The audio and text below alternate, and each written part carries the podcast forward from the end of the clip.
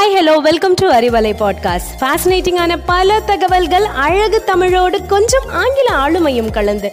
கற்க கேட்க here we go with 360 degree of fantabulous learning with Arivalai podcast brought to you by Bharathi educational institutions Redipatti Namakkal உண்மையான வெற்றி என்பது பிரச்சனை இல்லாமல் எதையும் செய்வதில்லை.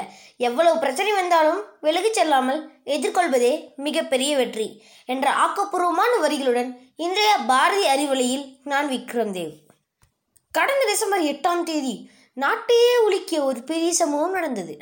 இந்திய முப்படைகளின் தளபதி சிடிஎஸ் ஜெனரல் பிபின் ராவத் அவரது மனைவி மொத்தம் பதினாலு பேர் சென்ற ஹெலிகாப்டர் நம் தமிழ்நாட்டில் விபத்துக்குள்ளாகி மனங்களை ரணமாக்கிய நிகழ்வு இன்னும் நம் மனதை விட்டு நீங்கவில்லை. நம்மள நிறைய பேருக்கு பிபின் ராவத் அவங்க யாருன்னே நமக்கு தெரியாது. இந்த விபத்துக்கு பிறகு தான் எல்லா மீடியாஸ்லையும் ஜென்ரல் பிபின் ராவத் பற்றி சொல்லும்போது சிடிஎஸ் ஜென்ரல் பிபின் ராவத்னு சொல்லியிருப்பாங்க. அது என்ன CDS chief of defence staff அதாவது ஆர்மிக்குன்னு ஒரு ஹெட் இருப்பாங்க டிஃபென்ஸ்க்குன்னு ஒரு ஹெட் இருப்பாங்க நேவிக்குன்னு ஒரு ஹெட் இருப்பாங்க. பட் பிபின் ராவத் இந்த மூன்று படைகளுக்கும் சேர்த்து இவர் தான் ஹெட் மற்ற உலக நாடுகளின் இராணுவமே திரும்பி பார்க்க வைத்த இந்திய ராணுவம் முப்படையின் தளபதி பிபின் ராவத்காகவே இந்த சிடிஎஸ் அப்படிங்கிற போஸ்ட் கொண்டு வரப்பட்டது. சில வருடங்களுக்கு முன்னாடி காங்கோ நாட்டுக்கு இன்டர்நேஷ்னல் லெவலில் ஒரு அமைதிப்படை இவரோட தலைமையில் அனுப்பப்பட்டது. உள்நாட்டில் நிறைய தாக்குதல் ஏற்பட்டிருக்கு.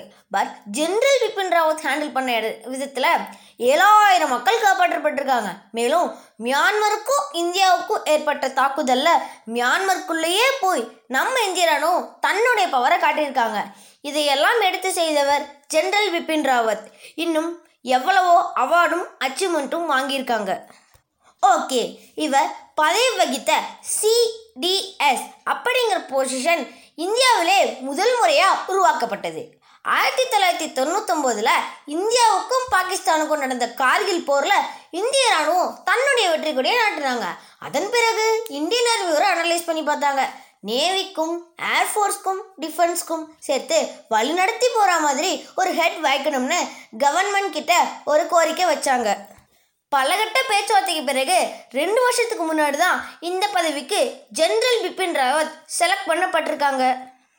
தான் வாழ்ந்த அறுபத்தி மூணு ஆண்டுகளில் நாற்பது ஆண்டுகள் நம்ம நாட்டுக்காகவே சேவை செய்து எதிர்பாராத விபத்தில் உயிர் நீத்த ஜெனரல் பிபின் ராவத்துக்கு இந்த தருணம் மட்டுமல்ல எதிர்காலத்தில் வளர்ந்து வரும் சந்ததிக்கும் ஒரு வரலாற்றை சொல்ல கடமைப்பட்டிருக்கிறோம். ஓகே நெக்ஸ்ட் நம்ம முக்கியமாக தெரிஞ்சுக்க வேண்டியது எல்லா விமானங்களிலும் பொருத்தப்பட்டிருக்கும் கருப்பு பெட்டி அதாவது பிளாக் பாக்ஸ் கருப்பு பெட்டினான கருப்பாக இருக்குமா? இல்லை. ஈஸியாக தெரியும் வகையில் இளஞ்சிவப்பு நிறத்தில் பொருத்தப்பட்டிருக்கும். விமானம் கடலில் விழ அதிக வாய்ப்பு இருப்பதால் உப்பு நீரில் சேதமடையாத வண்ணம் ஸ்டெயின்லெஸ் ஸ்டீல்னால் உருவாக்கப்பட்டிருக்கும். ஆகாயத்திலிருந்து விழுந்தாலும் புவியீர்ப்பு விசையை விட மூவாயிரத்தி நானூறு மடங்கு விசையை தாங்கும் அளவு வடிவமைக்கப்பட்டுள்ளது.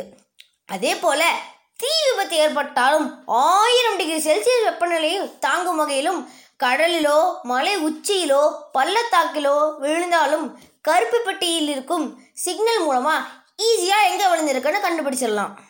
இந்த கருப்பு பெட்டி இரண்டு வகையான தரவுகளை சேமிக்கிறது. ஒன்று காக்பிட் வாய்ஸ் ரெக்கார்டர் அதாவது சிவிஆர் விமானி அறையில் நடப்பது ஏர்போர்ட்டில் இருந்து வர வாய்ஸ் கமெண்ட்லாம் ரெக்கார்ட் பண்ணும்.